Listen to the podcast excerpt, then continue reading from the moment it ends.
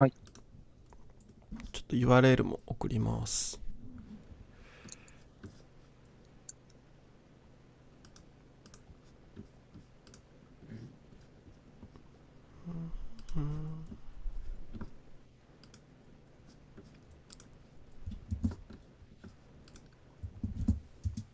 よいしょ。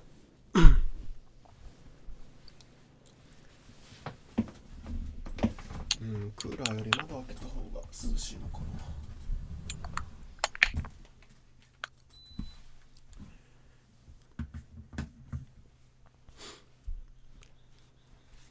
一応今週の番組の URL も送っておきました。はい。はい。よかった。らうん。始めましょう、えー。うん。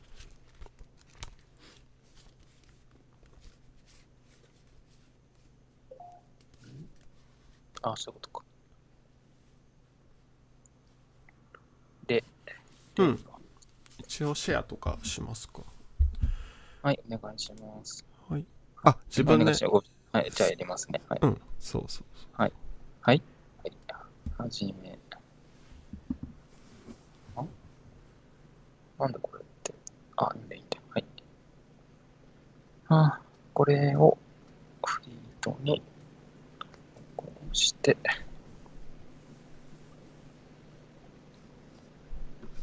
OK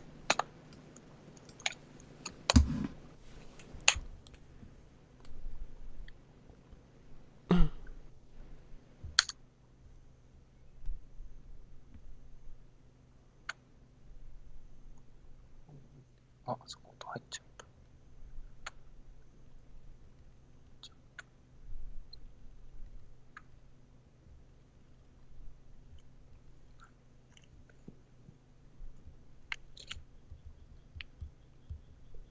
これ始め時が。うん。ね、今2人の方が視聴していただいていますよ。はい。じゃあいいか。はい、こんばんは。はいこんばんは。よろしくお願いします。はい、7月、7月10日 ?10 日ですね。はい。7月10日夜10時32分頃、皆様いかがお過ごしでしょうか？この番組は、あこの番組ってなんて、あ、ごめんなさい、令和の定点観測っていう番組なんですけども、私、ケーキ D とはいあショーがお送りしまおす送りします。あ、しまった。通知を貼りにしてしまった。さて、えーと、今朝やっぱり話していたのが、うんね、オリンピックで、あのうんうん結局札幌ドームってすごく、なんだろう、周りに森っていうか木が生い茂生い茂ってるんだけど、そのすぐそばに普通の、なんていうんだろうな、うん、普通、なんていうんですか、お店とか、お店、郊外の、郊外の、なんていうのかな、ちょっと大型の店舗が並んでて、うん。住宅街があってって場所なんですよね。はい。で、そういうところに、要は、まあ、他の国の人も来るわけだし、えーっと、なんなんていうの？本州からですね。まあ、例えば、まあ、申し訳ないけど、あの感染者が増えている東京とか、そういうところからも人が来るっていうことですごく、まあ、不安だなって思ってる人が、まあ、さ特に札幌のその辺りに住んでる人は思っていて、はい。ではい。あ、大丈夫です？うんうん。大丈夫？うん。声の大きさ大丈夫ですか？大丈夫でですすよね。で、なんだっけ、7月の昨日ですか、9日ご午後5時には、えっ、と、組織委員会が札幌ドームで行われるサッカーの試合について、うん。えー定員50%、最大1万人の観客をあの動員するっていうふうに発表して、うんで、まあ、それに対して、まあ、北海道の知事なんかは、まあ、納得いかないというか、まあ、こう、こう、要はその、本州とかからね、まあ、来る人たちに対して、こう、まあ、コロナを蔓延させないための措置をちゃんと取ってくれないと困るっていう話をしてたんだけど、まあ、そういうふうに決めたっていう発表をされたことに対して、まあ、抗議というか、それに対して話し合いを続けたことで、なんともうその後6時間後ですか、はい。えっと、午後11時には結局、えっと、無観客でというああ変わったんことが決まったんですよね。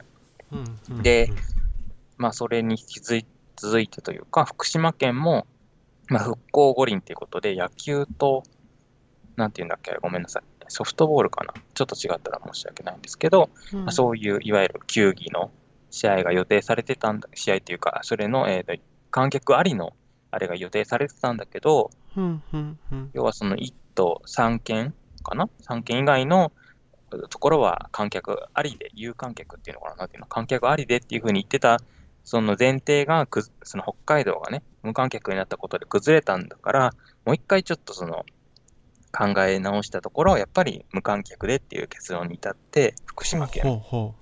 でまあ、それは組織委員会に承認され、承認というか、まあ、承認か、されたっていうことで発表があって、もうだから、観客を入れる会場っていうのは6会場だけとかになったのかな？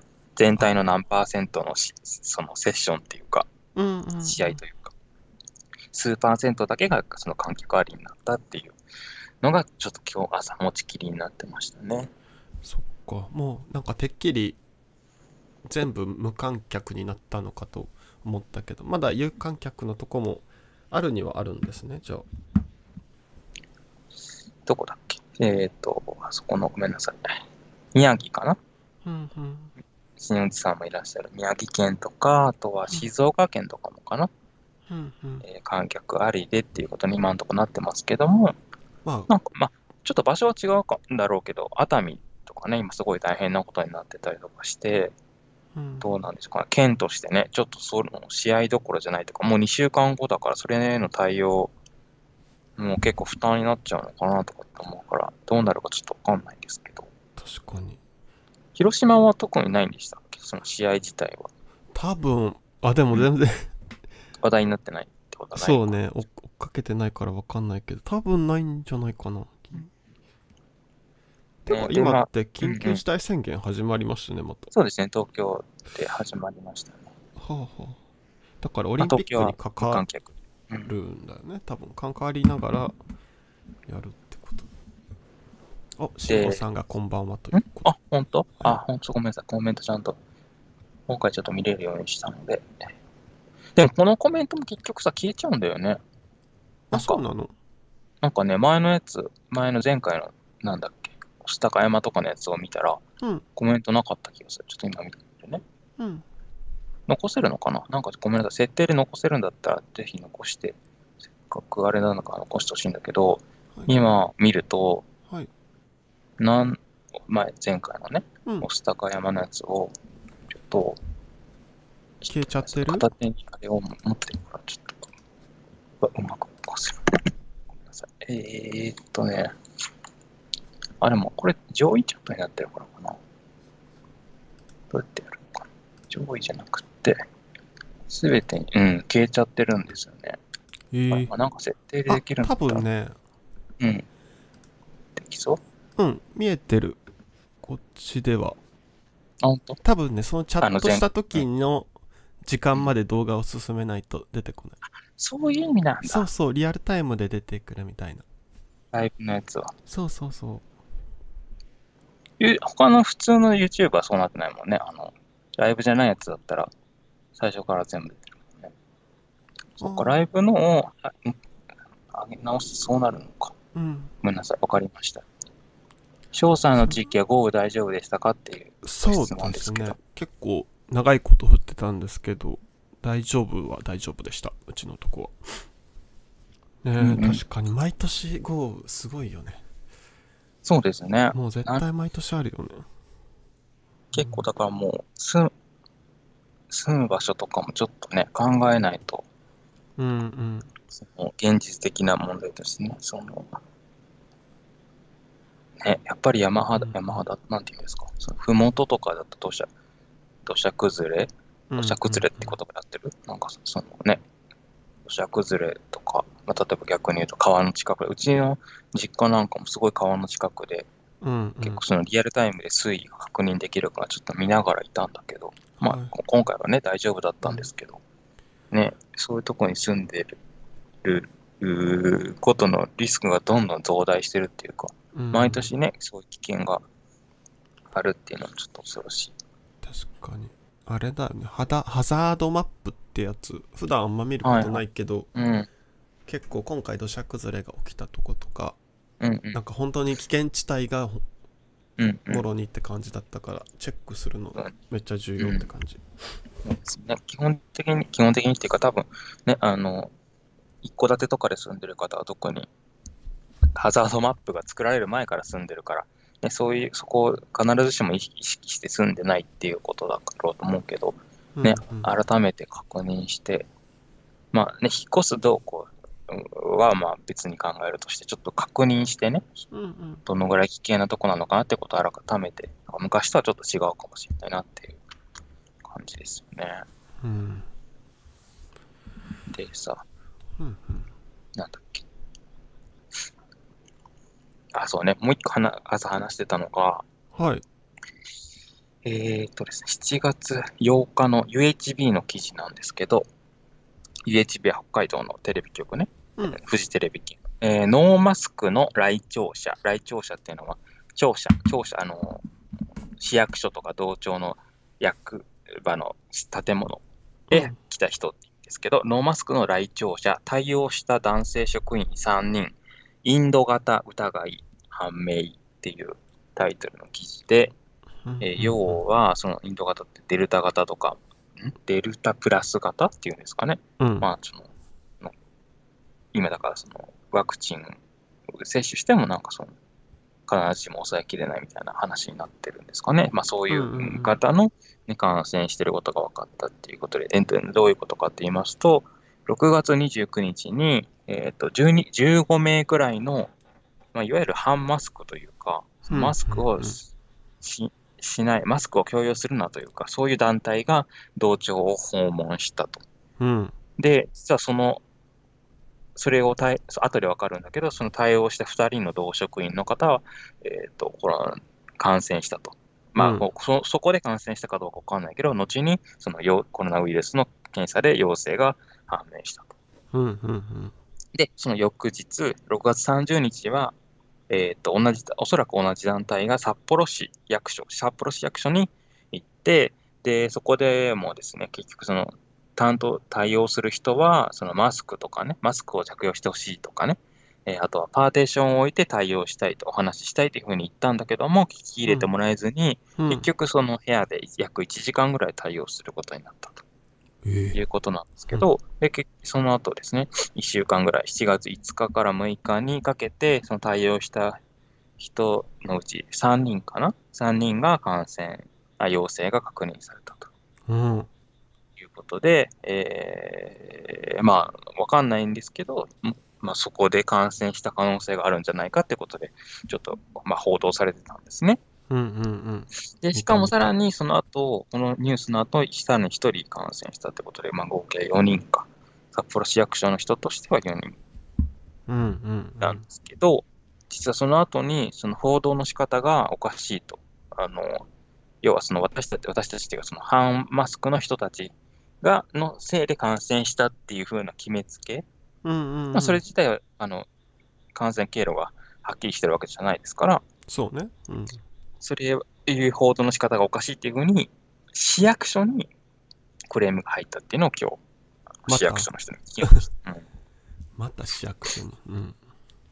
で、7月24日にも、えーノーマスクのデモが予定されていて、うーんとね、13時に大通公園から始まり、5時まで、あ、ごめんなさい、15時まで、えーあ最初、ん？終点は赤レンガテラスの前まで来るっていうことなので、まあ、あの辺り、札幌の中心部というか、あの、あそこなんていうんだっけ、ね、大通りの辺りにいらっしゃる方は気をつけてほしいんですけど、うんううんん、またそういうのがあるっていうことで、ちょっとこれも話題になってましたね。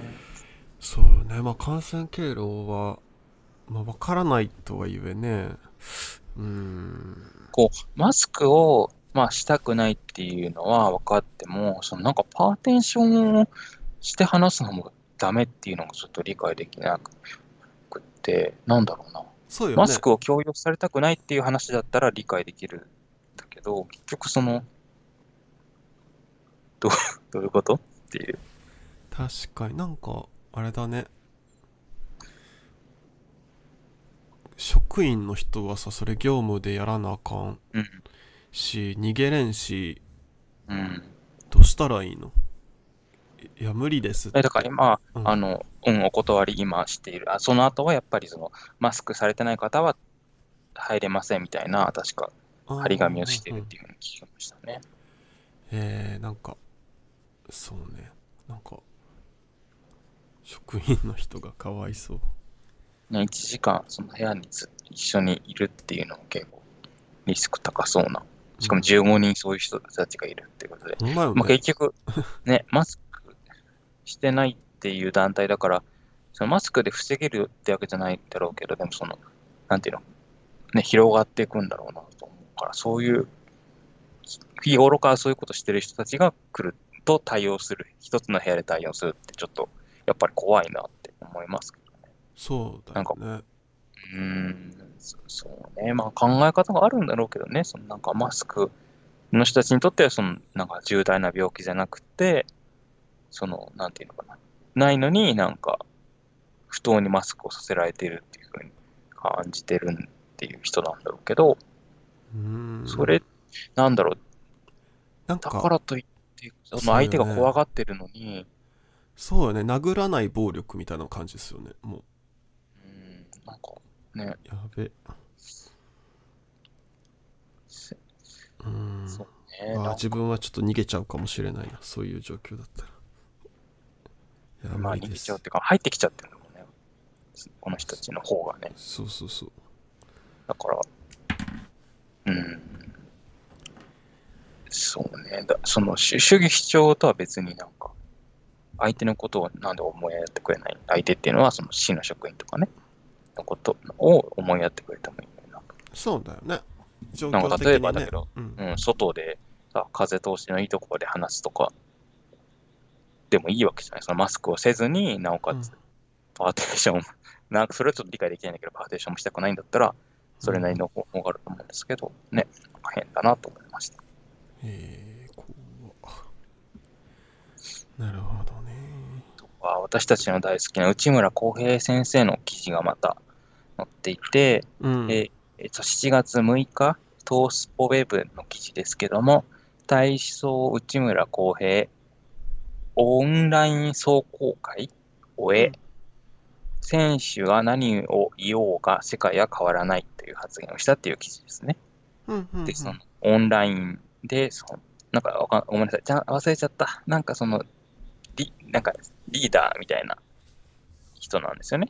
内村選手がリーダー的な人に選ばれて、でまあ、オンライン壮行会を終えた後に、こう、ああいう式典がオンラインっていうのはちょっと物足りないですねとうん。おっしゃって、でその後そのでそのタイトルにもなっている選手が何を言おうが世界は変わらないとうんいう発言をされて、選手はそれぞれできることをやり、感動を届けることしかできないという発言をされたことに対して、まうん。あ、またね、炎上してたんですけど、えそれはどういう意味合いで言ったのかな？その選手がうん。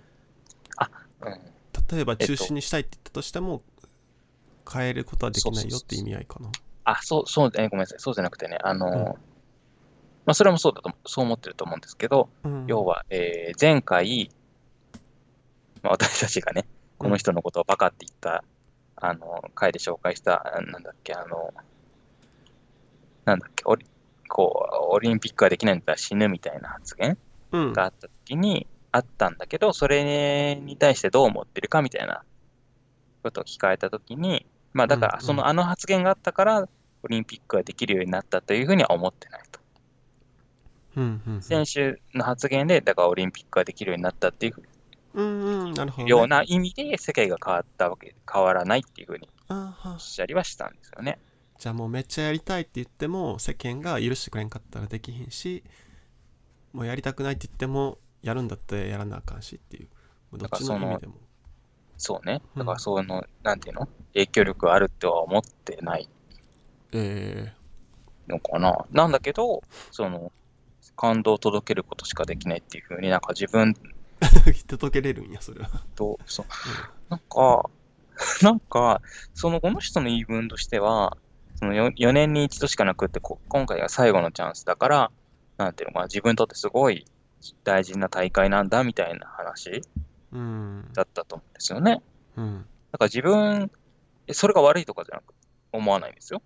その自分がやりたいんだっていう主張だったと思うんだけど、なんかそれを感動を届ける、なんかみんなにこ感動を届けるため、なんか、えー子供たちにも感動してもらいたいみたいなことを別の場で言ってたりとかしてうんうんうんる、なんかその、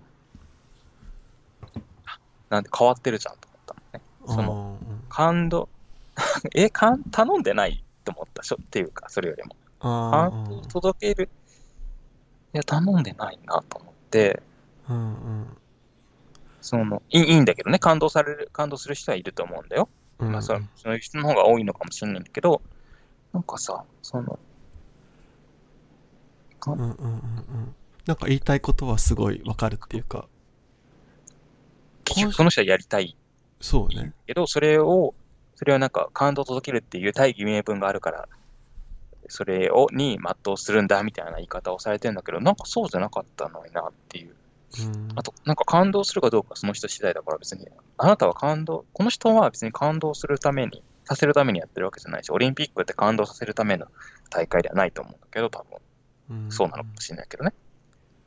っていうのと、うんその、うんごめんなさい、もう一個だけね、もう一個だけ言うと、その、やっぱりさっきも言った通り、その、じ選手が何を言おうが世界が変わらないっていうのがすごい残酷な言葉だと思って、なんか、うんうん。なんだろう、悪影響が大きいなと思ったのね。そう、なんかちょっと世界を変えたい、変えたいっていうと大げさかもしれないけど、なんかさ、は発言する選手もいるわけじゃないかと、大坂なおみさんとかね。うんうんうんそういう人たちがいる一方で、なんか自分は、なんか無気力っていうか、なんか諦めというか、そういうのをこういうなんか有名な選手が発することってすごく、なんかそれがいいことだって、いいというかさ、何も言わない、政治とか社会について何も言わないことがいいことで、で、その運動をして感動を与えることが、だけが使命なんだみたいな風におっしゃるっていうことがすごくなんか悪影響がある気がするし、一方でなんか感動を与えれることができるっていう自負があるんだっていう、どっちって感じがもうちょっと変だなというのが私の感想でした。ごめんなさい。うんうんなんかそれに関連する話で確かに自分もなんか結構今のような状況でスポーツ界からなんかそれでもやりたいんですとかうん。いやもう今の状況じゃやめた方がいいみたいなうん声明があんま出てないのがおかしいみたいな話は多分前にしたと思うんですけど、うん。なんか今週読んでた本にその話がちょっとちらっと出てきてうん。超空気支配社会っていう本を読んでるんですけど今超、超空気支配社会っていううん。でこれなんかねこの著者の方がネットメディアに書かれてたコラムをまとめたような本なんですけど、そこでねなんかスポーツそのオリンピックに出るような選手に対してうん。こう今の時期にオリンピックするのおかしいみたいな批判をすることに対してうん。なんかコラムを書いてた記事があって、うん。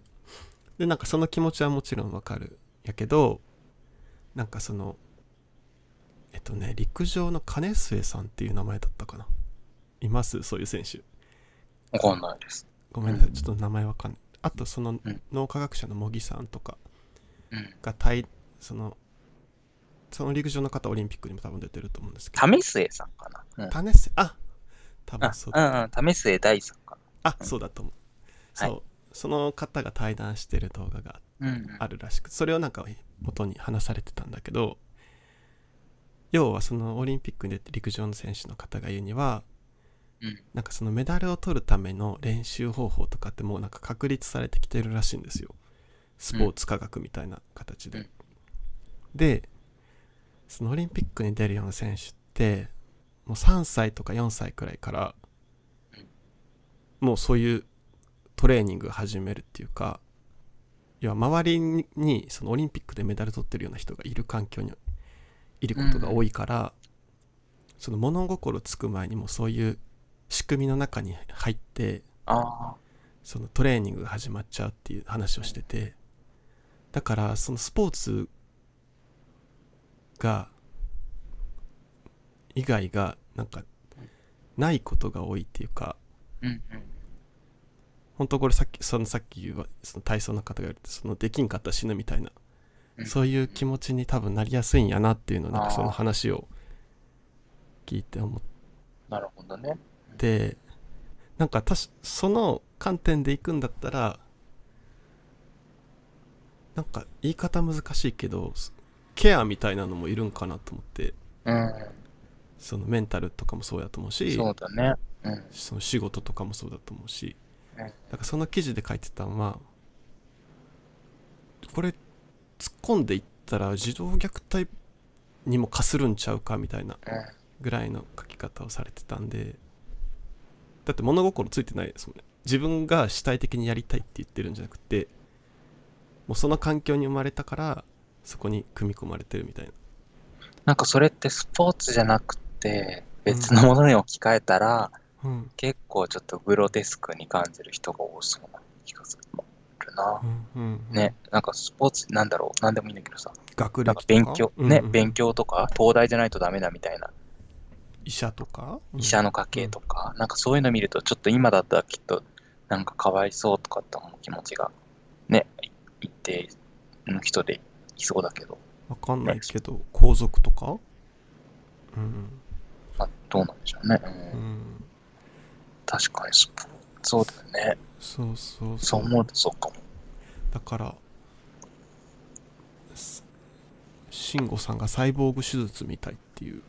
おうん。なでも科学ですもんね。もうほぼほぼうん。これこのトレーニングしたらこうなるっていうのがある洗脳も込みのね、洗脳と言ったら悪いけど、でさ例えばその人らがさ、子供の頃からさ周りの大人がうん。俺らは特別なんだ。俺らはうん。こうひスポーツで人に希望を与えるんだみたいなの言ってたらって考えたらちょっとなんかまたそうだね。それを今言ってる20歳くらいの選手いやまあでも確かにそうなるのかなとうん。思ったりね、確かにね。うんうんそうだからうんでもそうは言ってもね業界自体はちょっとなんかねんまあまあわかんないけどね。なんか今週そうオリンピックで気になってるのが、まあ続々と選手団の方とか来られてると思うんですけど、うん。なんか空港が一般の方とその選オリンピック関係の選手団の方がうん。分かれてるっていう記者会見を総理大臣の菅さんがしてたんだけど、うん。なんか実際空港のうんなんかニュースの映像を見ると、うんもう全く一緒 そうなんだ。そうで全く分かれてないじゃんっていうのが今週7月5日くらいだったかな、うん。なんかニュースになってましたけどそうなんだ。なんかどういうこと？本当に数普通に選手団の方が一般の方と同じとこに来てうん。空港のエントランスで飲食してたりとかしてうん。あちゃーって感じでしたよ。なんかあとなんかどこだっけ？豊洲？築地？どっか？どどっか忘れたけど東京のどこかで選手団の方が来られてて、うん。今ビアガーデンとかで結構盛り上がってるらしいです、あれ？そうなの？なんか、うん、基本ホテルとその試合会場のみ行き来するって話だったと思う。あれ？なんかその写真が上がってたよ。本当？そう。なんで？なんでだろうね。だからよくなんか今って今ってなんか昔って海外例えば去年だったと思うんだけどうん。妹がカナダから帰ってきた時ってうんうん。確か東京に着いて23週間ホテルで待機して広島に帰ってきてうん。でもあと個人の判断でまたそこから2週間どっか適当なとこで過ごして家に帰ってきたんですようん。なんか今ってそういうのないのかな？海海外から来て23週間待機みたいなあれ？いや、あった気がするけど、こぜいつだったっけ？ちょっと前にうん。さ、あの、バッハ会長がどうのこうのの時に調べたんだけど、うんうん。どこやったっけ？ごめんなさい。なんかね、そう、ルールを決めて、その代わりにその、待機を短くするみたいな話だったような気がするな。うん。なんかそのその会場とそのホテルと行き来することを前提、なんか、を条件にその2週間待機を免除するみたいな。でも、2週間待機免除、わかんない、わかんないけどね。その待機した上でビアガーデン行ってらっしゃるかもしれないけど、ああそうかもね わかんないですけどね。ちょっとそこはちょっと、そのニュースを見てないので、わかんないんですけど。なるほどオリンピック選手は特別処置があったようなっていうコメントをうんうん。慎吾さんが、うんうんそうそう。そういう条件付きで、なんか毎日の健康観察とかね、条件付きでっていう話だった。うんうんから、まあもしかしたらそれをクリアし、あ違うか、その特別処置を受けずに2週間待機してっていう人かもしれないですけどね。うん。まあでもちょっと、どう、どうなんだろうね、わからないですけど。ねでもなんかいろんなとこでなんかオリンピックやるんやったらさっきうん。その菅さんが言ってたみたいに、うんねちゃんと一般の人と関係者の人分けるとかでルルール作って徹底的にやったらいいのにね。ルールは作ってるけどね、徹底的にはやってないみたいですね。これだとね。ね。だから本当にどうしちゃったんだっていう感じなんですけど。う んまあでもずっとこんな感じだと。確かに。なんかさあとはうんうん、うん。最近？なんかさ。うん。うんうん、ごいいですよ。ごめんどうぞ。いいで。すどうぞ。いやいや大丈夫ですよ。えー、どうぞ、いいですよ。ああいやなんか最近さその、うん。結構オリンピックとかうん。関係なんかニュース見るのしんどくななりません？ニュースは、うん、結構ずっとしんどいけど、でも、なんかもう、さ、え、じゃあ、えごめんなさい、やっぱ言うけどさ、えっとさ、7月、これも9日ですね、昨日、朝日新聞の記事で、官房長官が、えっと、金融機関にお願いしないって言ったっていう、えー西村氏発言を撤回って、西村発言は、要は、ですね、その飲食店とかが休業要請に応じてない状況があるっていう中で、うんうんその金融機関から文書とかを出して、その要請を遵守するように働きかけてもらうっていうようなことを西村経済再生大臣が、いつだっけ、は8日 ?8 日におっしゃったんですって。で、それに対して、でもそれっておかしいじゃない。金融機関にその、要は取り締まりをさせるというか、まあ、取り締まりをするとまでは言ってないけど、うんその要はさ、お金を貸してる側が、貸すあの貸されている、ん？貸してもらっている飲食店に対して、まあ、要は営業の内容に口を出したりとかしすると、したりして、えーなんだろうな、まあ、圧力をかけるようなことを、すまあ、しないと思うんですね。そのなんてなんていうのかな。まあしし、するっていうこと自体おかしい。なんかそれはなんか独占禁止法かなんかね、違反する恐れがあるっていうようなことも書いてあったんだけど、はいはいそれをすするように要請す、金融機関に要請するようなことをおっしゃったんですよね。ああニュースになってましたもんねうんで、その翌日9日の昼にはもう違反が殺到したから、えー自民党の国対委員長、森山国対委員長が、えーと加藤官房長官に対して、まあ、国民の誤解を招かないようにしてっていうふうに申し入れをしたと。で、うんさらにその後、午後には、えー、と加藤官房長官がさっき言った通り、えーと、金融機関に対する申し入れっていうのはしません。で、西村大臣にもその注意というかね、気をつけなさいっていうふうに言いましたっていうふうに発表されたっていうことで、うんなんていうんですかね。こうさ、思いつきで、思いつきでなんかおっしゃって、なんかブレストみたいにさ、なんかもう言っちゃってから、違反をが来てからなんか修正するっていうのが平気でなさってるなと。まあ、うんツイッターを見てるというか、ツイッター見て制作を決めてる、らっしゃるみたいですね。だから、いや、なんていうのかな。もう権、自分の権力をさ、どんだけ持ってるかっていうのをちゃんと理解されてないしさ、その金融庁も、もう準備してたんだって、9日にその文書、あの金融機関に申し入れをするための文書を作ってたんですって。うんうんうん。さっきも言った通り、その独禁法にね、あの、抵触する恐れがあったりとかするんだけど、そういうところも、ちゃんと把握せずに、あるいはもう把握されてたのかもしれないけど、うん。なんかそんなこと平気でややろうとしちゃうというのが、もう、本当に良くないなと思いました。ね。なんか権威力をねまあ持ってるからこそもやろうと思うんでるまあそうだよね。持ってるからできるっていうの逆にあるんだけどさ。なんか本当にあれだよねなんか。うん。きつい厳しいもんがありますよね。なんか政治系のニュース見てると。なんか先週のあ先週の金曜か6月4日のニュースでえー台湾のニュースなんですけどえっとワクチン予約のアプリと専用サイトを開発して公開したっていうニュースがあるんだけど、うん。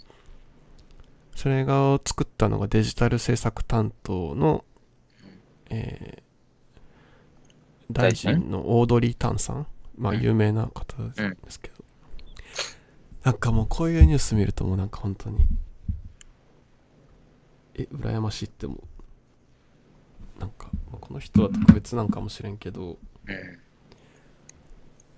多分なんか単純にやる気ねえだろって感じ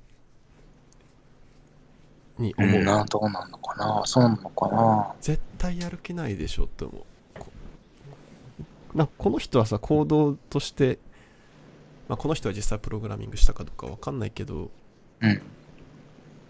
なんか行動を見てたらそのよくしようって思ってるんやろうなってやる気が見えるけどジャパニーズの政治家の人たちはなんかやる気ねえだろって単純に思う。なんかだからなんか見ててつら、うん。辛くなるというか。うん。うん。ねなんかそうだよね。なんか不思,、うん、不思議なの。なんか自分たちのメリットのこと考えても、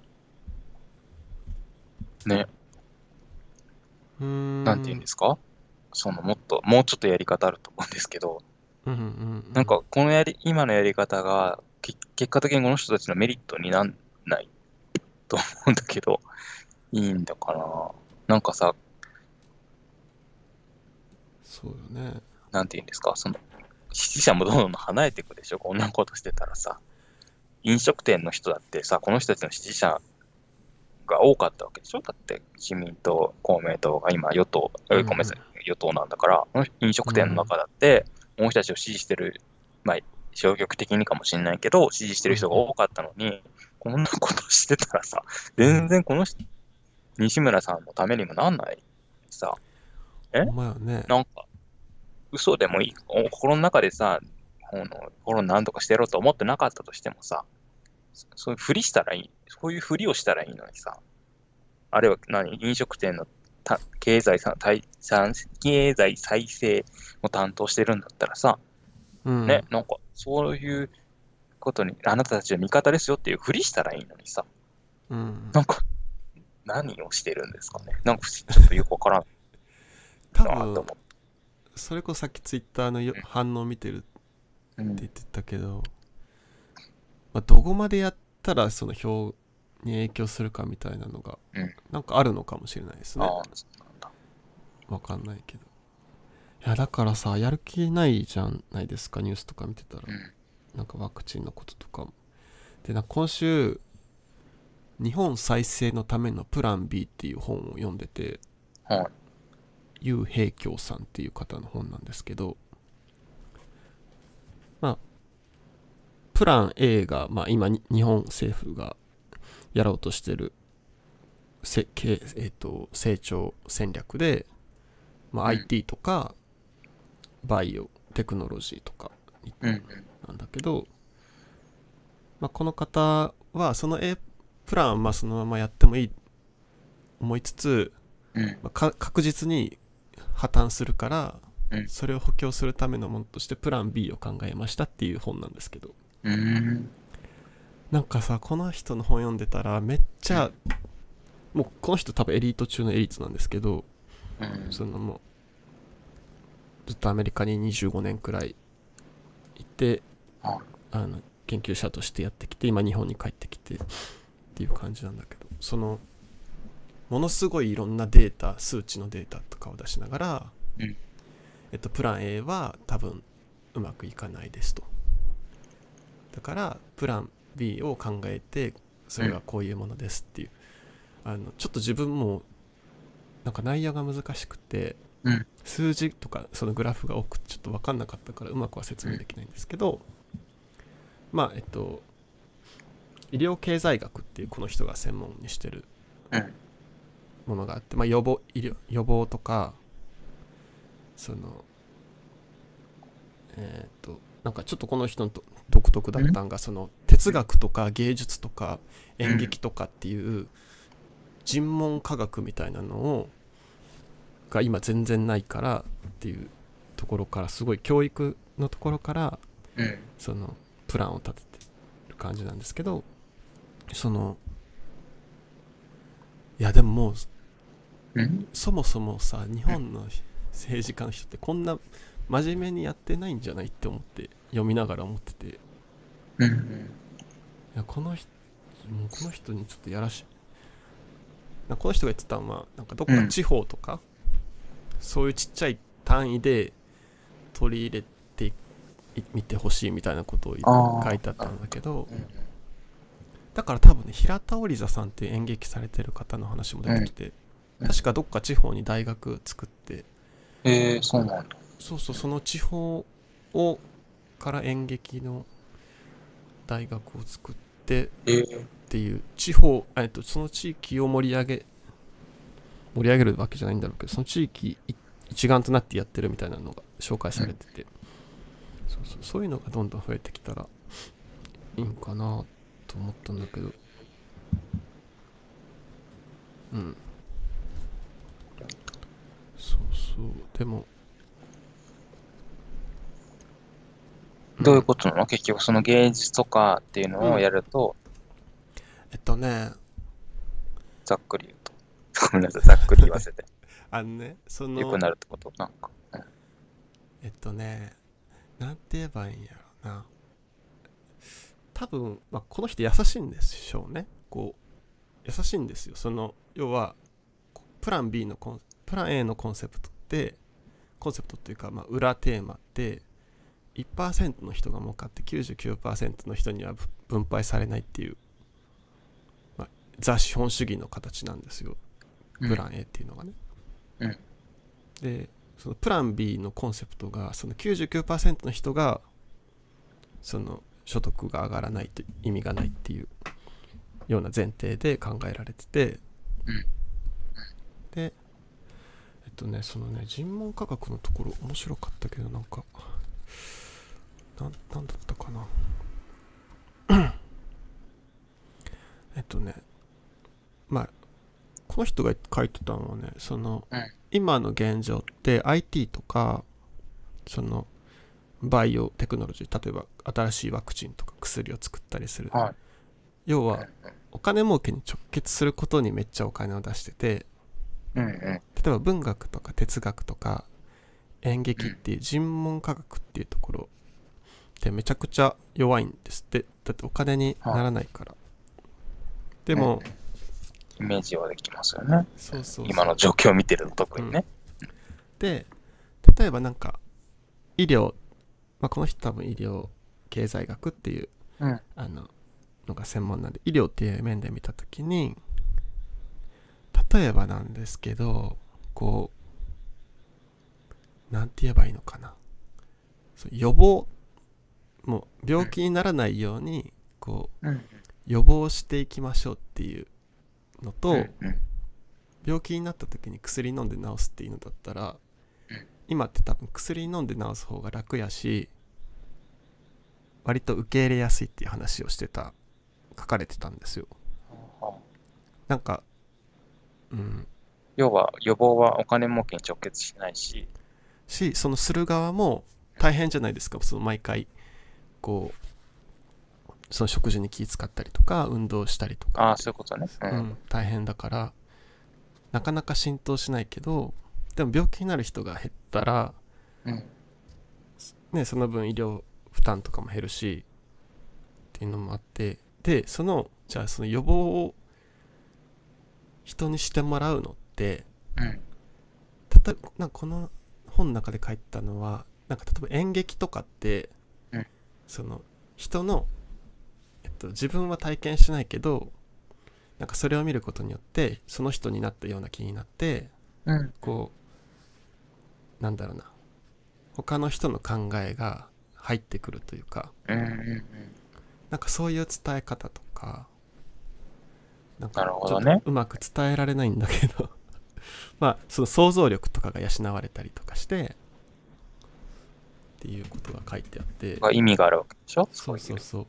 芸術とかにね。うん。読んでたらすごいあ確かにと思った。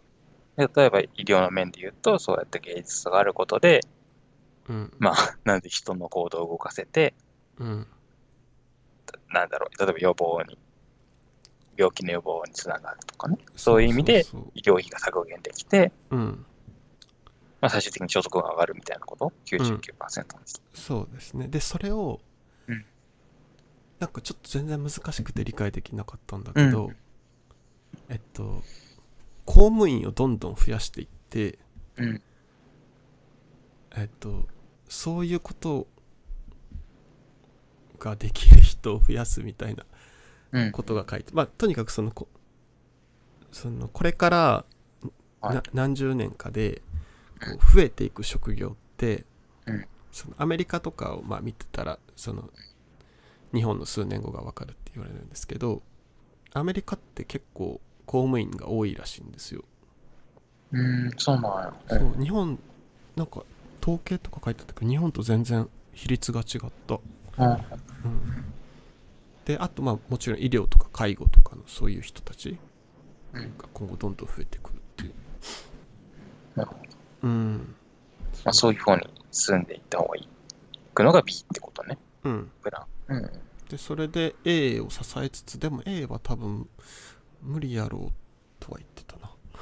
あの、今後、無理になっていくってことね。うん。へえそういう考え方が。そう医ね、ちょっと面白そうだね。ね、医療経済学ってちょっと面それ白い。あそういうのが医療経済学っていうんだ。そうそうそう。うんうん。なんか、そうだね。新書？うん、新書でしたよ、これあ。じゃあ両方読んで。みようかな。うん皆さんも、皆さんって誰が聞いてるの？か。慎吾さんも よかったら。ねねごめんなさい。もう一回、あ、日に本日本再生のためのプラン B っていう。ですね。なんかずすっごい数字ばっかりで、ちょっと大変なんだけど、読むのが。うんでもこの人がや読みたいとこだけ読んでないんそうそう、優い。しいってのは分かった。うん。ねえ。ケーキさん、なんか、今週は、ニュース今週はなんかあれが話題になってましたね。なんだっけ、あの、EXIT のデビュー曲。EXIT って知ってますよね、多分。ああ、うんうん。笑いか、コンビの。ツイッターでちょっと、2、3人の方が言ってた。新曲出して。そうそう、新デビュー曲がなあ人類っていうタイトルの曲をだ書かれて、うん書かれたっていうのはそう作詞に自分たちでチャレンジされたっていう曲なんですけど、うん。えー、といじめやジェンダーレス、差別などを盛り込んだ社会へのメッセージということなんですけど、まあうんこの歌詞がいわゆる炎上ということになってたんだけど、要はでもこの歌詞ってそういうなんていうのかな、まあネットでのネットリンチとか、うん。まあ、いわゆる炎上を叩くみたいなうんのに対するその反論っていうかなんだけど、これの曲自体が炎上してしまったっていうことなんですが、でね、うん、まあ、どっちかっていうとそうだと思う。なんていうのかな。その要は、いじめ良くないって思ってると思うし、EXIT はね。うん。EXIT はいじめ良くないと思ってると思うし、なんていうのかな、多様性、多様性と思ってると思うし、なんだ多様性大事だなっていうふうに言われていて、それを、まあそうだなと思ってると思うし、なんていうのかな、LGBT とか、例えばね、うんうん。に関しても関あの関心というか、多少その理解があるのか、なんていうのかな、いわゆる差別、それを、そのことによって差別するような人ではないんだろうなっていうふうに思ってる一方で、うん。でもやっぱり私たちってこういう曲、なんだろう、歌詞とかをさ、なんか読み解こうとしちゃうからさ、読むとさ、なんかそれとは逆の、逆っていうかなんかな、それとは一致してないような気がして、でもなんか変だなっていうふうな違和感を持つ人が多かったと思うんですよね。うん。それをなんかご本人、りんたろーさんなんかは、あ、エグジットの片方のメンバーがりんたろーっていう人なんですけど、うん。この人なんかはなんかその、誹謗中傷、なんか簡単だみたいなうんことを、まあ、この炎上に対してまたおっしゃってるっていうことなんだけど、誹謗中傷、まあ、誹謗中傷してる人もいるのかもしれないけど、なんか、そうじゃなくて、なんか歌詞にすごく、その、この人たちのし普段の態度と、この歌詞がなんか一致してないような気がしてうんうんたんですよね。まあ、私が変だなと思ったのは、まあまあ、世間でどこを炎上してるかちょっとまあ置いといて、うん。私が普通のなんか違和感があったのは、えっと歌詞を引用しますと、ポテトヘッドはジェンダーレス時代により、ミスターミセスを変換、謎めいていく昨今のルールっていう歌詞があったんですね。うんうんうんうんポテトヘッドってあの、なんだっけ、キャラクター？トイストーリーとかで、そうそうそう、うんうんうんトイストーリーとかで話題なんだけど、あれ自体普通のおもちゃなんですよね。うん要は、トイ・ストーリーのキャラクターである以前に、えっ、とね、ごめんなさい。は、は、ハズブロ社かな？ハズブロ社から出されている約70年の歴史があるおもちゃ。あそうなんや。バレー書ごめんなさい、バレー書ってなんて言うんだっけ？じゃがいもか。じゃがいも？うん。じゃがいもまあポテト。うん。の、に顔がついてて、まあ、髭とか、口、な口紅が塗った唇とか、まあ、女性的なパーツとかを差し込んで遊べるようなおもちゃなんですけど、えっ、と、これ、これがポテトヘッドなんですけど、うん。で、ジェンダーレス時代により、ミスターミセスを変換っていう、これは知ってますか？ミスターミセスどういうこと？なくなったってこと？ミスえっと、そうそうそう。この、で、トイ・ストーリーの中に出てくるこの二人の夫婦、あの、ポテトヘッドの夫婦は、ミスターポテトヘッドとミセスポテトヘッドっていう名前のキャラクターなんですよね。うんうん。あそれのミスターとミセスポテトヘッドが2人になったってこと？んうんとね。で、ハフ、ハフィントンポストの日本版の2月26日の記事で、ミスターポテトヘッドからミスターが消えた理由とはという記事がありまして、うんで、ポテトヘッこのおもちゃのうんブランドがポミスターポテトヘッドっていうブランドなんですね。うんうんうんあのあの男性的なヒゲが生えたキャラクターの名前ももポテミスターポテトヘッドなんだけど、このブランド自体の名前もミスターポテトヘッドだったんですよ。うんうんうんうんなんだけど、実際には、まあ、ミセスポテトヘッドもこのブランドの商品の一つとしてあるわけね。うんうんで、それ以外にも男性以外のキャラクターもいるんだけど、ブランド名はミスターポテトヘッドだったんですね。うんうんうんっていう前提があって、で、それに対してハズプロ社は2021年2月25日の時点で、うんこのポテトヘッドの世界では誰もが歓迎されるんだというふうに感じてもらうために、要はだから男性だけじゃなくてね、うんうんうん要はその男性じゃない人でもいる中、いるようなものの代表のブランド名が、なんか男性名になってるのは、やっぱりおかしい。おかしいっていうか、なんていうのかな。おかしいよね。その、要は、ミセスもいるのに、男性の方がなんか代表みたいなうん印象を与えかねない。あるいはそういうふうに受け止められない。そうじゃなくって、どっちでもいいというか、っていうふうに感じてもらうために、ブランド名と、それからロゴ、うんうんロゴマークからミスターを外すっていうようなことを決定したんですね。うんなんだけど、そのミスターポテトヘッドとミセスポテトヘッドがいますが、この二人のキャラクターの名前はそのままなんです。じゃあ誤解があって、うんそうそのキャラクターからミミスターとミセスが取らあの取られるっていうふうに一部あの SNS とかで広がっちゃったりしたんだけど、そうではなくって、ブランド名とロゴから外すだけですと。うんうんうんキャラクターの名前はそのままだよってことだよねちなみに2021年秋からは新商品が出て、えーっと、自分で書いた字だけど読めなくなっちゃった。あ、同性婚か。同性婚というか、同性カップルとか、あとは片親親が、両親が揃ってないような家族も作れるような新商品が出るというような、えうんうんうんーとことが最後に書いていたんですけども、要はミスターで、えー歌詞に戻りますと、ポテトヘッドはジェンダーレス時代により、ミスターミセスを変換、謎めいていく昨今のルールという歌詞だったんですけども、ミスターミセスポテトヘッドは、そのミスターミセスを変換されないといううんことなんです。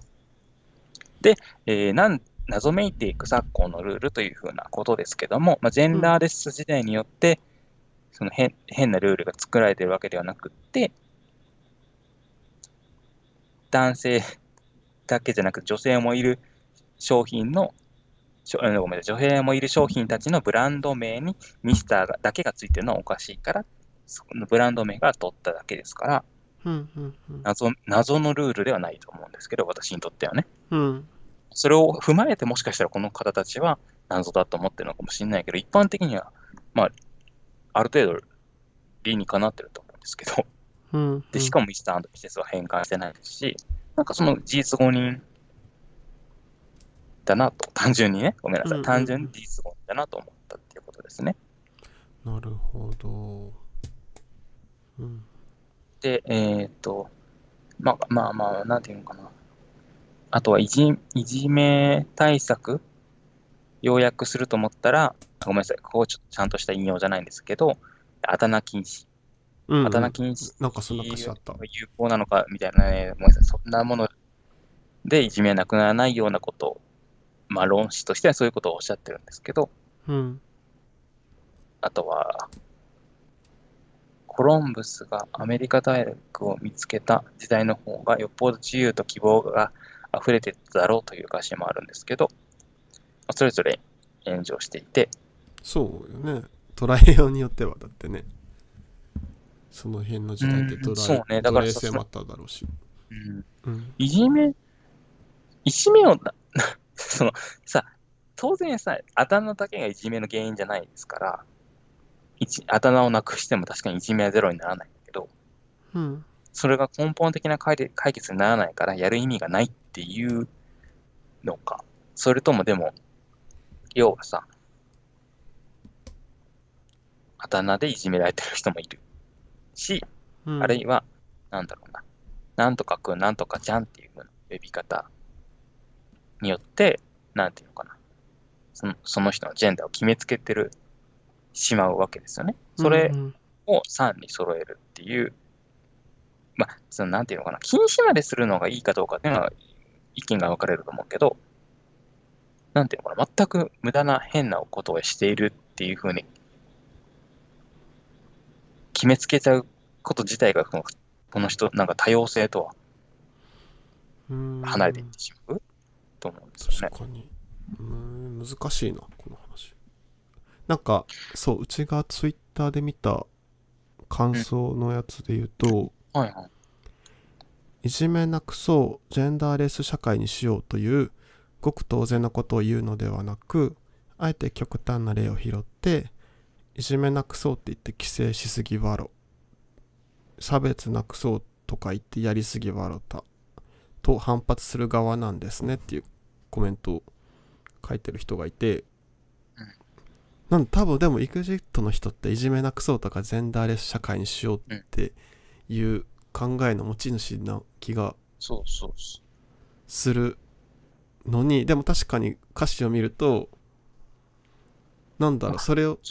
なくそうってしてる人をちょっと冷笑してるとこもあるんかななんかそのやり方がおかしいって言って笑っ笑ってる、まあ笑ってるように聞こえる。なんだそれって確かにね、なんかそれをつ、なんかでも、ざ全体をざっくり見ると、やっぱり、行き過ぎた正義とかって言葉があったりとか、えーうんなんだっけあれ、ごめんなさい。英語忘れちゃった。ヒヒポ、ヒポクリットかな。えー偽善者か。偽善者、偽善者っていう、ってるところがあって、うん多分その SNS でのリンチみたいなことをイメージしてるのかなと思うんだけど、なんかそのジェンダーレス時代によって繰り返しになるけど、謎めいていくみたいなのって、えジェンダーレスをじゃあ、時代、なんだろう、ジェンダーレス時代ってよくわかんないけど、うんジェンダーレス時代を肯定してるわけではないように読める。読めちゃうんですよね。ね肯定してるのに肯定してないように。読めちゃうから不思議だね、だから、うーん、なんか変だなって思う。なんかなんていうかアメアベマ TV とかにたまにコメンテーターで出てると思うんですけどうんなんか結構2人ともすごい自身の意見持ってるってイメージがあって、うん。自分の中で、うん。でなんかそうそっから結構自分はいじめなくそうとかなんかそのジェンダーレス化っていうのをすそうだよね。めっちゃ肯定的に捉えてる感じだと思ってたから、うんなんか どう捉えていいのかがよくなんだけど、多様性認めようみたいな歌詞もあるのさ。そうそうそうだからさうん。そのお大まかな方向性としてはうん。そういう方向なんだけどそうそうそうそうそのやり方が多分良くないってことを言ってるのかな。だと思うな多分自身の中その EXIT の中にもこう言ってやった方がいいんじゃないかっていうやり方のうん。戦術のがあって変な戦術に対してちょっとつ練習をしたって感じなのかな、そっかそっか。でも確かにニュースになってましたニュースにはなってないけどツイッターではやっぱ話題になってたよね。だからまあ、この人たちが認める多様性は認めてくれる。うーん。その、ミスターミスポミセスポテトヘッド、まあそう、ミスター、ミセスは関係ないんだけどね、ミスターポテトヘッドに違和感を持つ人はこの人たちの言う多様性には入らないし、うんあだ名でいじめられる人がいるから、さん付けにしようっていう人もこの人の言う多様性には入らないし、うんうん。コロンブスの時代に自由がなかった、人権がなかった女性とか子供とかあるいは非白人の人たちっていうのは、っていうふうに、そこはまあ深読みになっちゃう。もう一人ね、そんなことどうせ、どうせ、ごめんなさい、どうせって言っちゃった、えー考えてらっしゃらないと思うんですけど、そうんそこまでね、コロンブスの部分に関しては、さすがに深読みだとは思うんだけど、うんうんもうちょっと考えてからさ、書いてあるよかったね、歌詞。なんか、あなどう本当にどういう意味なんだろう、コロンブスが。コロンブス、2ごめんなさい、人ごめんなさい。うん、ってうん。結構若いじゃないですか、若い若い。でも30超えてるよ。あ超えてるんだ。あそっか。じゃあ同い年くらいか。うん、うん。若いしなんか昔さうん。昔って言っても今年だったかな？去年か忘れたけど。えっとなんか「報道ステーション」の CM でちょっと炎上した時あったじゃないですか。その EXIT 関係なしにああ、はいはい。えーっと、なんか、でも、具体的に忘れちゃったけど、忘れたよね。なんか女性が出てる。そうそうそう。うん。でなんか今時いや何だったっけな。何に対することやったっけ？ジェンダーやったっけ？女性差別に関することやったかな。今時そのそういうそうそうそういうのを政治家がその目標にすんのおかしいよねみたいななんかそれを話すみたいな意味のわかんない CM でいやいやいやっていう炎上があったんだけどでも若い人ってもしかしてああ、はいはい。ごめんなさい。はいえーっと、ジェンダーレス平等とかって政治家が言ってるけど、うんそれ、それをスローガンに掲げてる時点で、何それ時代遅れって感じでした。ごめんなさい。うん、あありがとうございますででも実際まだ全然そういううん問題として山積みなのに、はいそれを今言っちゃうんやみたいなとこで炎上したと思うんですけど、そうですね。なんか若い人ってでも割とその辺がうーん、そういうことか。普通になっててうん。普通になってるからこそ分かってるわみたいな感じなんかもねね。そんなん言われんでも分かってるわみたいなからそのそっちに攻撃しちゃったんかだから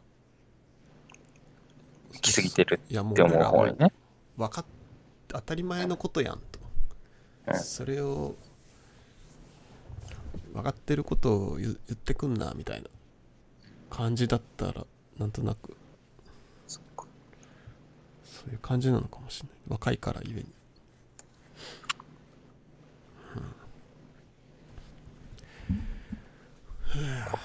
コロンブス、コロンブス。うんコロンブスがアメリカでこうつけた時代。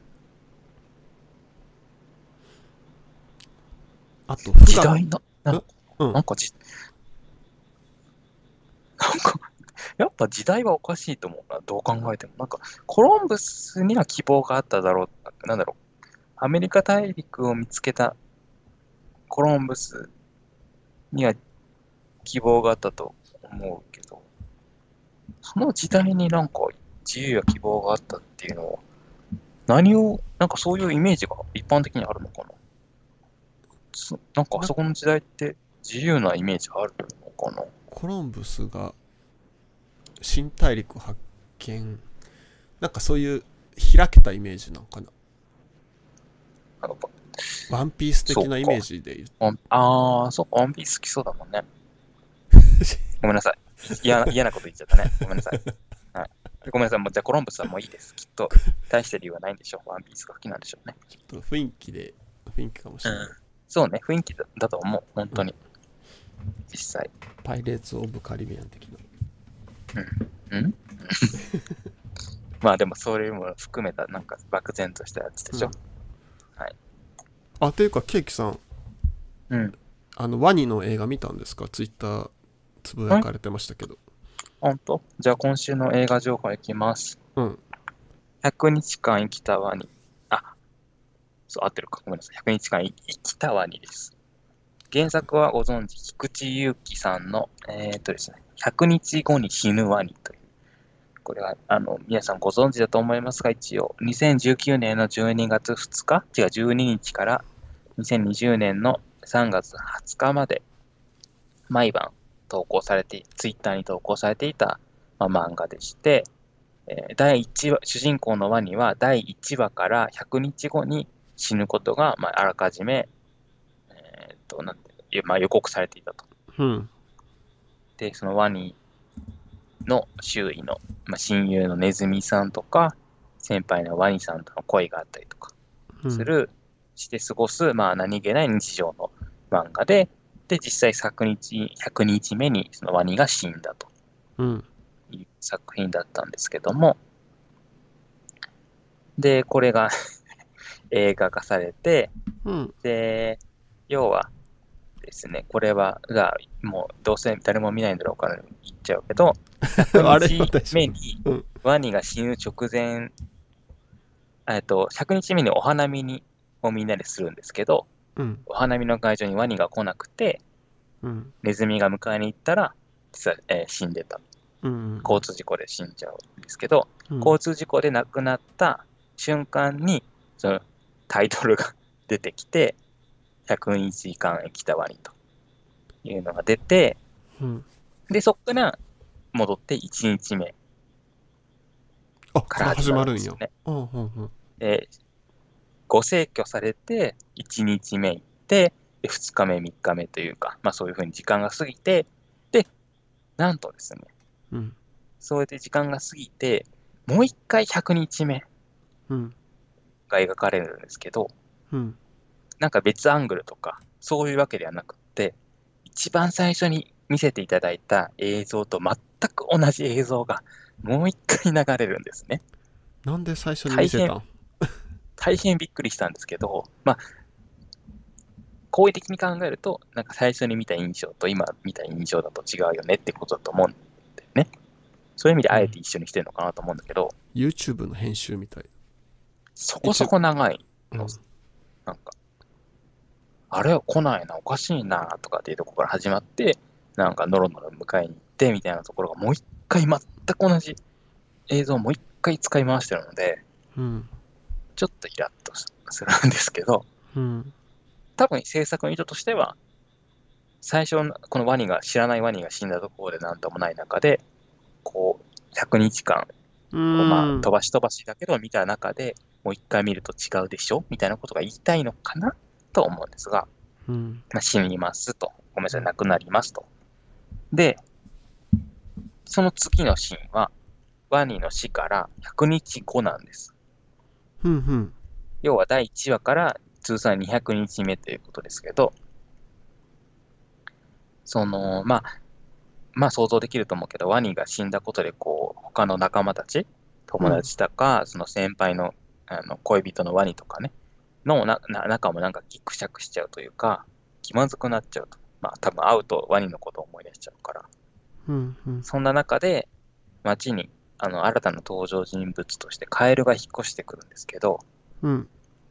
すごい絡まっているキャラクターで、なんかこう、すぐ、うーん、めちゃくちゃ距離感をつかむのが苦手なのかな。なんか、イライラしてくるんですけど、うんそれがね、、すっごいうまいわけ。演技が。山田裕貴が声を演じてるんですけど、はい。この映画って基本、なんていうのかな、面白くない、この映画っていうか漫画自体面白くない、あの、要は本当に何でもない日常を描いてるうんうん。のに、急に死が来るっていうことを多分描きたかったんですけど、うん、漫画自体。うんうんうん。だから映画もすごく面白くないのね。その、あいい感情も悪い感情も湧いてこないというか、うんうん。そういう中で唯一感情が、ま、ごめんなさい、あの、100日目の映像をもう一回見せられたときはちょっとイラッとしたんだけど、それ以外本当に不愉快だなとも思わないような映像が流れていく中で、うんこのカエルが出てくることで初めて心が動いたんですけど、カエル、うん。新その要はワニの代わりに出てくるキャラクターがめちゃくちゃなんかムカつく ムカつくなって思って結果的に仲良くなるんですねそのワニのた仲間たちと。はいはいはい。でそのワニの後いたところにカエルがぴったり当てはまってあははって言って終わるええうん。んですね。でもうそそこだけ感情そのワニがカエルが最初出てきてイラつくだけであとは本当にそのなぎのようなというかうん。なんてことない映像がただず特に映像も綺麗でもなんでもまあ汚くもないですけど綺麗でもなんでもない、本当にそのなんでもないところに死が訪れてでショックなんだけど結局時間経つと忘れちゃって他の人が代わりにななるっていうことですよねワニのうんうん。ワニの代わりがいくらでもできるえー、残なんて酷。ことなくなるっていうようなことを書いてるのかなと思うんだけどうん。なるほどなと思いました。時間はすごい短い。あの、一応上映時間90分ってなってるけど、こうまあだから100に、前半100日が30分ぐらいで、後半100日が30分ぐらいって感じで、うんうんうんうんうん。えー、そんな感じですが、えーっ、とね、あ、光一さんもうん、見てる？自分も行きましたっていうあコメント。ごめんなさい。好きだったらごめんなさいね。失礼いたしました。光一さんの個人の感感想ですので。はい。ぜひ。でさうんうんあの、嵐行為が起きてるんだって、これに対して。要、は、あのうんまあ、ご存知の方も多いと思うけど、100日、死んだ ?100 日後に死ぬワニか。の最終回の直前かなんかに、なんか商品化の、なんか広告かなんか入ったのかな。ありましたよね、最終。で、そうそうそうそうそうそう。で、しゃえあの漫画最後の漫画が公開された直後に、なんか、またそいろんなその広告のが出てきて、なんていうのかな。なんか死が、そのさ、と100日間、本当にこのワニのことを見守ってくるわ、来たわけじゃない。その人たちに対して、なんかこう、死を迎える直前にそういう、なんていうのかな。まあ別にそう悪いことじゃないんだけど、その、うん。マネタイズすることが。なんかでも、そ、そがれるっていうか、あれが、なんていうのかな。感動がそがれるっていうか、なんか嫌だったんですよね。そう、まあそういうこともあって炎上してたんですけど、うん。ここの映画自体もやっぱり嫌悪感を持ってる方が多いみたいで、公開前なのに、いわゆるレビューサイトとかで低評価レビューを書いたりとか、うん。新宿バルトナインっていう映画館で、えーとなんか後払いができるみたいなんですけど、うん。ウェブ予約をして、座席を複数予約うんうんまあだからっていう、まあ営業妨害というか、そういう行為があったんですよね。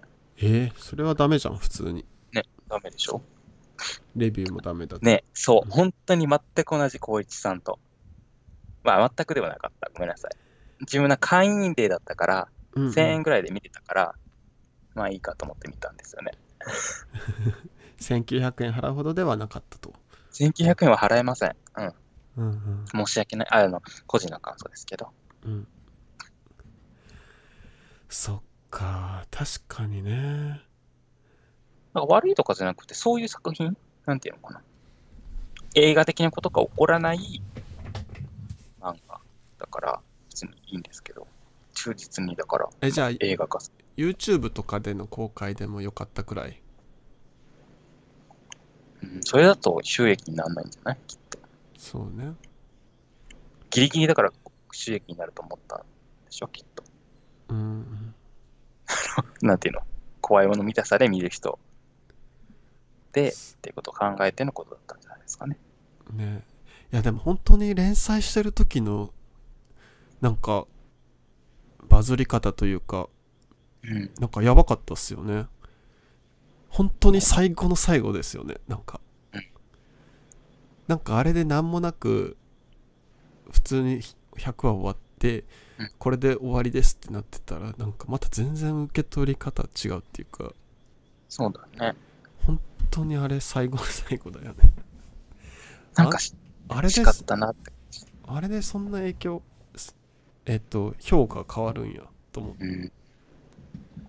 たまあ全然マネタイズも悪いこととは思わないし、電通が悪の組織とも思ってないんだけど、うんなんかタイミングというか、言い方というか、いろんなのが気になる。ねだし、まあ、それをうまくやればもっとね、あ、わかんない。どうなんでしょうね。炎上商法でうまくいったとこもあるかもしれないけど、うんうんうん結構ワニのグッズがね、売れ残ったりとかっていうのもいたりするから、うんうんちょっと惜しかったね。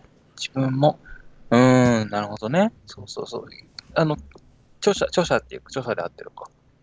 あの、菊池祐希自身も、そういう身近な死を経験して、あれを書きたかったっていうことだから、それはさ、実際成功してたと思うんだけど、それ自体はね。うんうん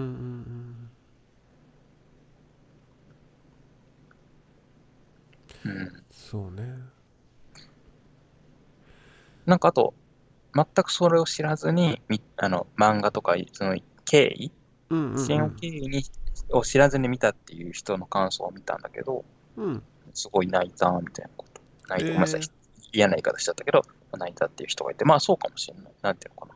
ピュアな感じで見たらねしまず知らないわけでもなく、やっぱもうさ、結論、結末まで知ってる状態で、まあそこの経緯も全部知ってる状態で、それをもう一回み映画でさ、見ると、まあ映画映えしないっていうか、そもそも、なんていうの？単すごいシンプルな素朴な絵だし、すごく動きがあるわけでもないから、ね、映画映えはしないなって思っちゃうけど、うん単純にあのストーリーだけを見たら、まあね、やっぱり感動、感情を動かされるところはあるんだろうなって思ったから、まあそういう、それはそれで、その方がよかった。なんてそれは楽しめるだろうなと思った。はいはいはいなんか悪い映画とかは思わなかったですね。うんうんなるほどねワニ確かに。まあねちょっとね面白半分でふざけてこうディスってる人もうん、多いからそれはあんまり。良くないよね。なんか実際見てないのにね。うん。えー実際見たらそれほどのものでは、そもそもその、なんかすごい不愉快とかそういうことはないので、うんうん。なか自分はなかったので、うん、ディスるほどのないです。なるほどあとはもう一個ですね、隠し事っていう映画を見たんですけども、はいはいはい。えっとね、これも原作もので、今公開中？うん、久米田、あえっとね、100話の後、すぐ後に30分後に見たんですけど、はい。久米田浩二の隠し事っていうそのタイトルの漫画が原作で、はい。2015年から2020年に月刊少年マガジンで連載された漫画で、久米田浩二はあの、なんで、何で有名だろう。まあ、そ自分はさよなら絶望先生とか、うんあとなんだろう。アホ系とかもあったよな。アホ系とかもあったし、勝手に改造とかで覚えてる方もいらっしゃるかもしれないんですけど、まあ、結構下ネタも多い、あるいは自自主ネタが多い漫画を描いてる人なんですが、うんこの隠し事自体は、娘に下ネタ漫画家であることを隠し通そうとする父と、うん。それに気づかない娘の日常コメディ。うんうんうん。で、まあ、すわかるかもしれないけど、まあ、漫画家ものを描こうっていうふうに、描かないかっていうふうに言われたときに、うん、なんか普通の漫画家ものだと、まあ、なんだろうな、マンネリっていうか、なんていうのかな、出尽くしてるから、うん。けど、なんていうの、漫画家であることを隠すっていううん。設定にすることで、まあ、書いたっていうことで、隠し事っていうタイトルには、まあ、いわゆるか隠し事と、あそれからあ隠し事のダブルミーニングなんですけど、うんうんうん。で、まあ、著者自身も下ネタ漫画を描いてたので、やはりそういう子供に隠すっていうか、いうところはあったみたいで、要はこの漫画に出てくるエピソードは、著者の実話も含まれてるっていうふうに、ウキペディアに書いてありましたね。うんうんうんで、この漫画は2020年の4月から6月にかけてテレビアニメで放送されていたそうなんですけど、私はそれは見てなかったんですが、うん。し漫画も実は読んでないんだけど、あ、いや、なんか、ワニの上書きしたいなと思った時に、うんうん。あ、久米田こっちだと思って、えっ、と、見たんですけど、うん。その、テレビアニメで放送されたものを、えー、と新規カット、新しいのを加えて再構成したものなんですね。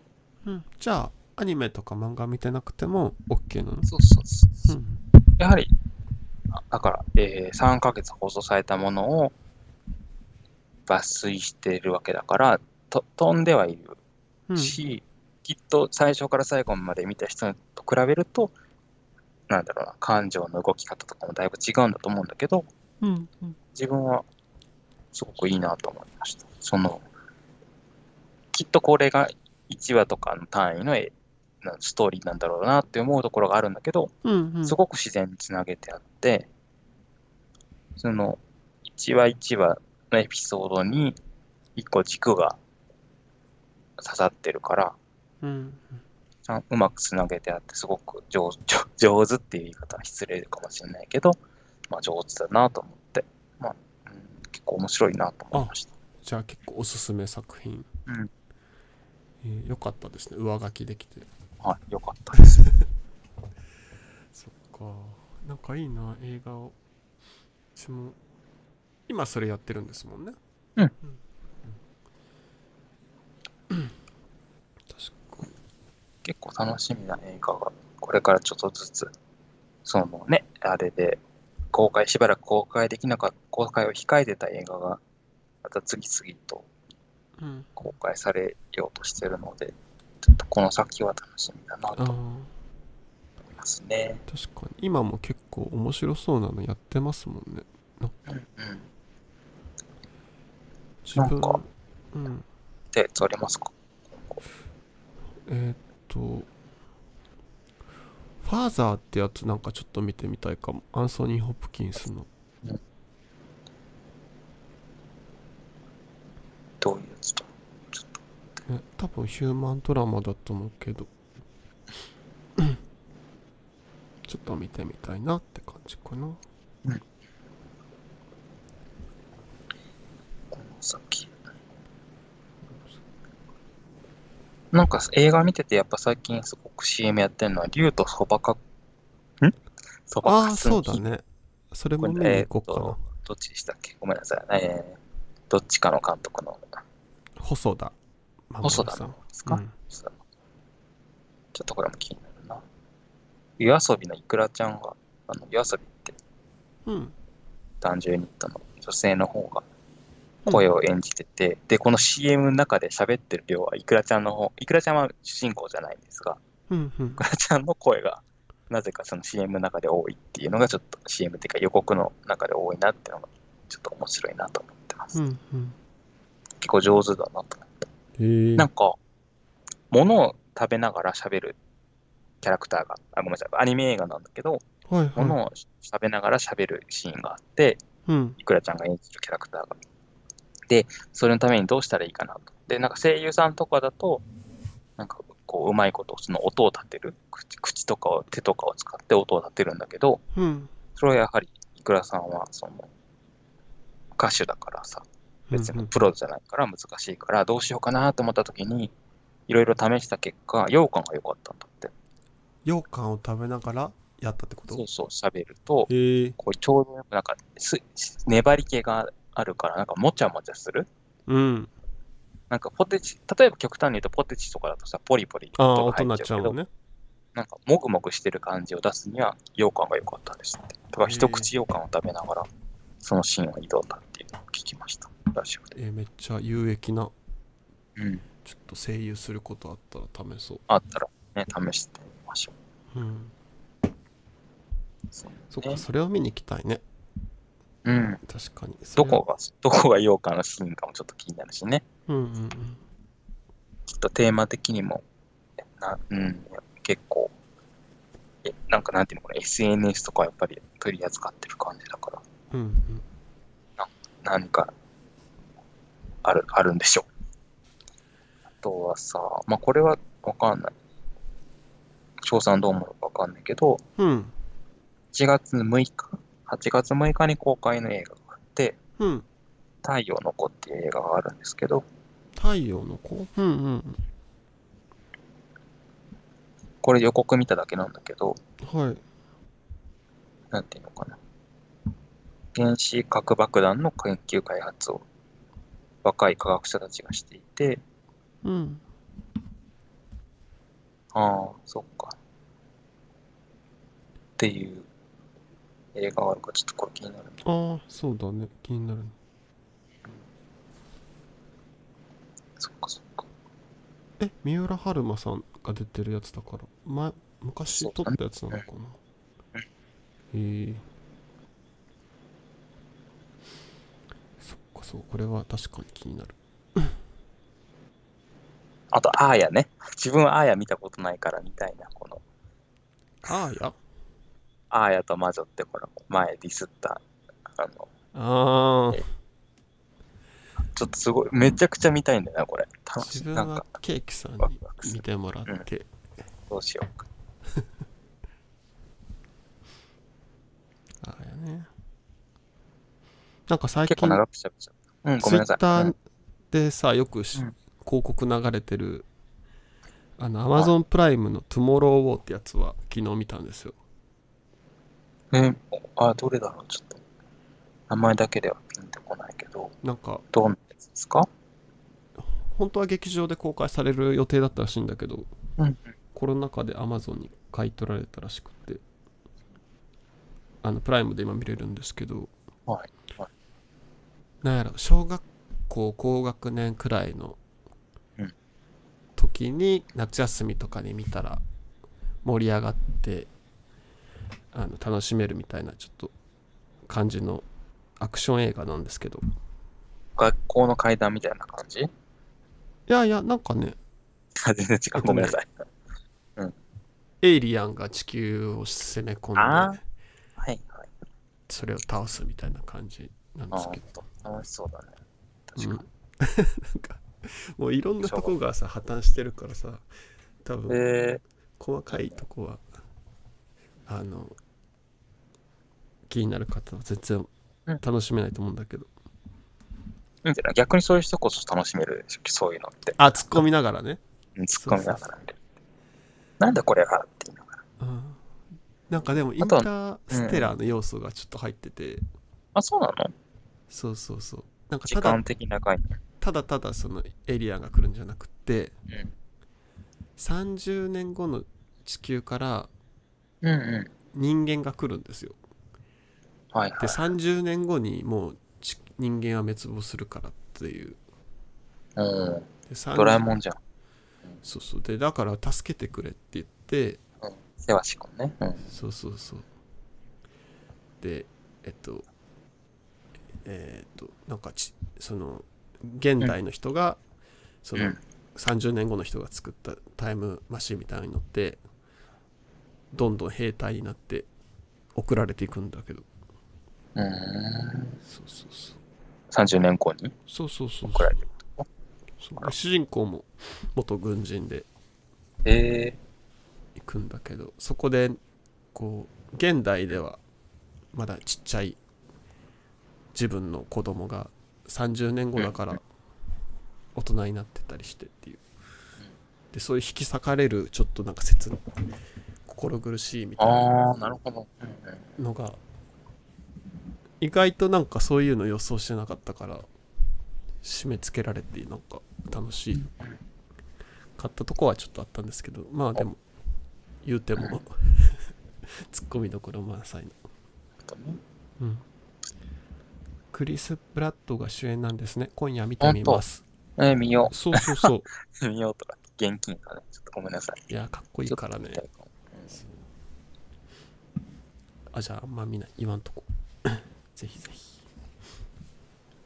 ゴジラとキングコングもさ、なんかさ、ちょっと前前回さ、うん、なんかアメリカ映画ですよみたいなこと言っちゃったけどさ、うん、まあまあなんかさ、その、そういう意味では面白いよ。その、つまんなくはうんうんうん。よ。ずずっとその、なんていうの、おも面白いっていうか、なんていうんですかね、まあ、お興興味というか、関心をずっと引きつけられていたので、うんそのなんていうのかな、すごい深みがある映画とかではないけど、うん。夏休みに夜見るのにすごいいいと思うから、そういう意味では誤解がない。はい。よかったら皆さんも見てください。うん。うちもそれ悩んでて見に行こうかどうか、うん。でもでも、うんうん。ごめんなさい、ごめんなさい。まあどうぞ。まあシリーズもんで多分 5, 5作目か6作目ぐらいなんですけど、うんなんか今までの映画の中で怪獣が出てるシーンが一番長い映画らしくてえー、そうなんだ。だからうんそうわちゃわちゃしてるの見たい人はすごいおすすめっていうレビューがあって、本当にでもそうだよ。だってほぼずっと出てるもん、怪獣。うん、だからめっちゃ見たいあくなっの、たそれで何言おうと思ったか忘れちゃったけど。忘れちゃったからいいや。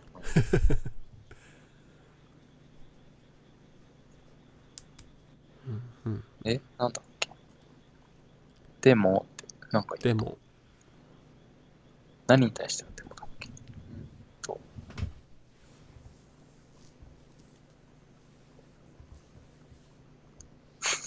あれ？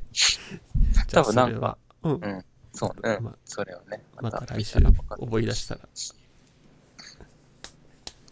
ょっとあと数秒だけ思い出させて、いいよちょっとじゃあ繋いで。来週はあれですよねケーキさんから岩波書店の「リスクの正体」っていう本を読みましょうっていうことでうん。これはあれ？Kindle はありました？ありそう。最近のやつ？あ買ってない。去年のやつだこ多分この、意識してると思いますよ、コロナ禍を。うんうんうんえ、なんだっけ、でもって。本当になんだっけ。あ Kindle 版あるから早速読んでみリスクの正体不安の時代を生き抜くためにえ？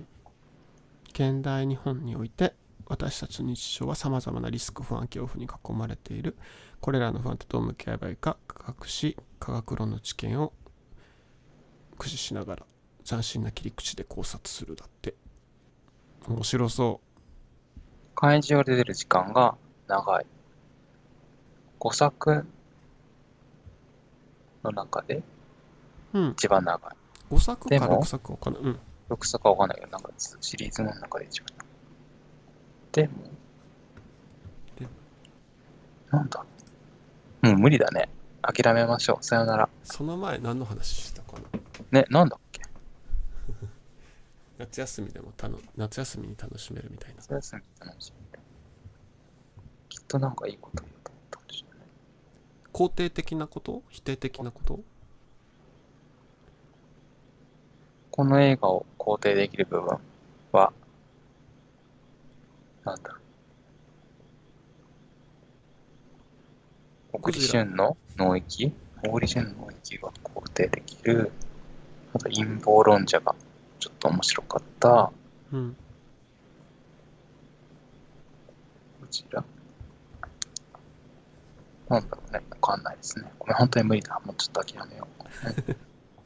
はいじゃあ、はいまた来週今日も聞いてくださってありがとうございまあした、りがとうございました。感想などがあれば、えー、なんていうんだっけ、これ、YouTube のチャット、または Twitter、ハッシュタグ、令和の定点観測、令和のはひらがなで、えー、あとは Twitter の DM とか、あと Gmail も解説してますので、お願いします。はいでは今日もありがとうございましたさようなら。おやすみなさいなんだろう。